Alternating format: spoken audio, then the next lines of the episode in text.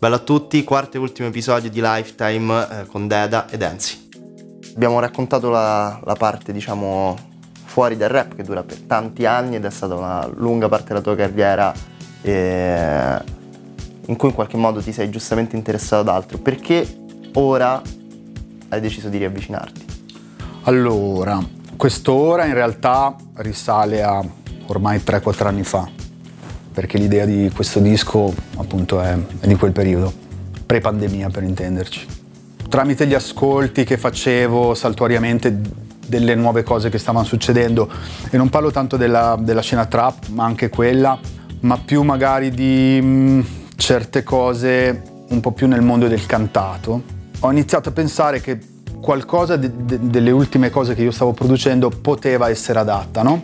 Di lì la, lo stesso ragionamento l'ho iniziato a fare anche col rap, perché comunque nel frattempo il rap eh, sicuramente aveva eliminato certi paletti e parlo proprio del, dell'aspetto musicale, no? insomma cioè il rap che facevo io, che conoscevo io, si muoveva all'interno di un, un range di BPM che andava più o meno tra gli 80 e i 95, no? per intenderci.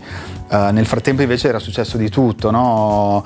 gente che reppava su cassa dritta, gente che reppava, la trappa aveva in qualche modo uh, cambiato um, il modo di, appunto, di, di, scendere su certe ritmiche, eccetera, eccetera.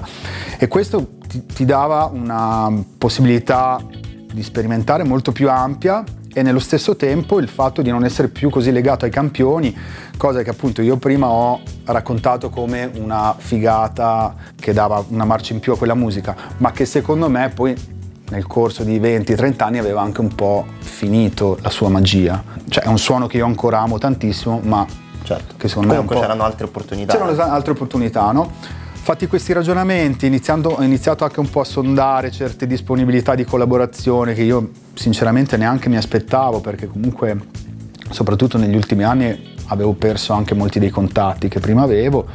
Eh, insomma, è nata un po' l'idea di questo disco. Siamo una tribù di bastardi con i tatu di miliardi, fatti sfondando i quattro quarti. Cosa hai pensato quando Dada ti ha detto ti avrebbe, ti avrebbe coinvolto in questo progetto? Finalmente ho pensato.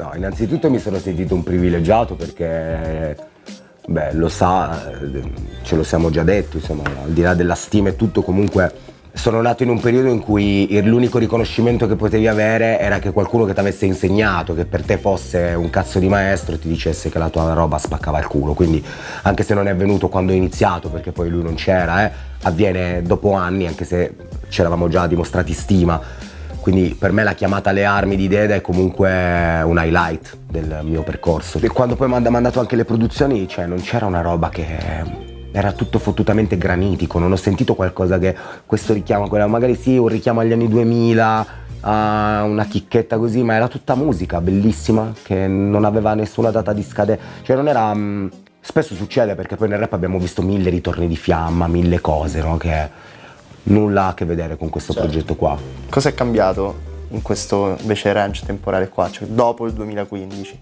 Cosa è avvenuto che magari da, diciamo, all'orecchio di un esterno poteva far dire cazzo però qualcosa è cambiato nel rap? In bene e in male. No, ma è cambiato senza ombra di dubbio, ma è, cambiata, cioè, è cambiato il mondo, è cambiata la società, quindi non poteva, non poteva più il rap stare su quei pilastri dove era stato fino a quel momento là. La generazione che arriva dal 2015 in poi impara dalla nostra scena, dalla scena anche di quelli prima di me che ancora c'erano, hanno continuato a fare roba di rilievo e roba che ha settato il trend per anni, ma switcha completamente, innanzitutto perché l'Italia non parla solo più all'Italia, musicalmente la musica non parla solo più al tuo quartiere, al tuo vicino.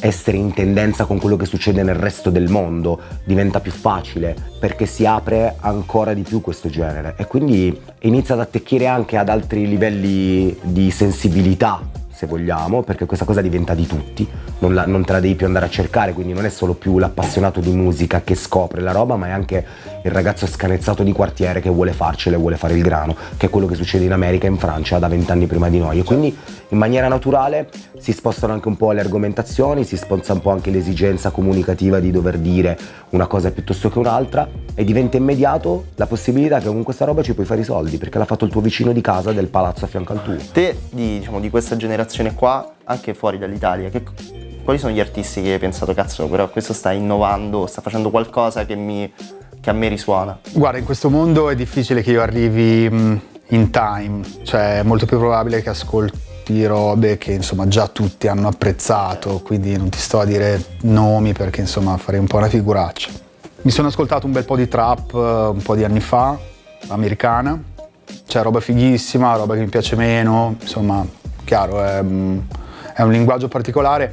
Secondo me è un discorso che potrebbe essere fatto, che riguarda forse un po' tutta la musica, è che i meccanismi di fruizione sono cambiati tanto, no? rispetto anche solo a 6-7 anni fa, cioè comunque Spotify o in generale lo streaming è una cosa che cambia molto il gioco secondo me, cioè il fatto di avere a disposizione tutta la musica che esiste a portata di click è una cosa che probabilmente se fosse capitata quando io avevo 20 anni mi avrebbe fatto esplodere il cervello, cioè non so come, perché appunto penso che uh, con un lato positivo abbia come tutto no, anche un lato negativo per cui appunto l'ascolto è molto più uh, veloce, le cose no, come dicevi tu arrivano, nascono, muoiono molto più velocemente spesso probabilmente la musica inizia o è, o è già da un po' è pensata proprio anche per questa dinamica, no? Cioè lo noti in un brani sacco di meccanismi. TikTok adesso direi che Sì, chiaro, ma basta vedere la durata dei brani, basta vedere dove, quando entra il ritornello in una canzone, cioè nel senso no, penso che ormai una canzone deve catturarti l'attenzione subito perché è difficile che la gente se la vada a ricercare se non ha fatto questo click. Mentre prima, sai, tu compravi un CD investivi dei soldi o un vinile e dopo ce l'avevi in casa, magari al primo ascolto non ti arrivava, però poi sicuramente no, ti capitava di, di, ascoltarlo un'altra volta. Insomma, senza stare a fare troppo la sociologia del, del modo di ascoltare la musica, però credo che tutte queste dinamiche stiano cambiando sia il modo di fare musica che il modo in cui la gente poi a casa la percepisce. Pensavo forse, mm, questo gioco che mi annoia non fa più e questo nel tuo lavoro di produttore quanto cambia? Io personalmente mi sono concesso il lusso di fregarmene, ma perché appunto, come ti dicevo prima, cerco un po' di...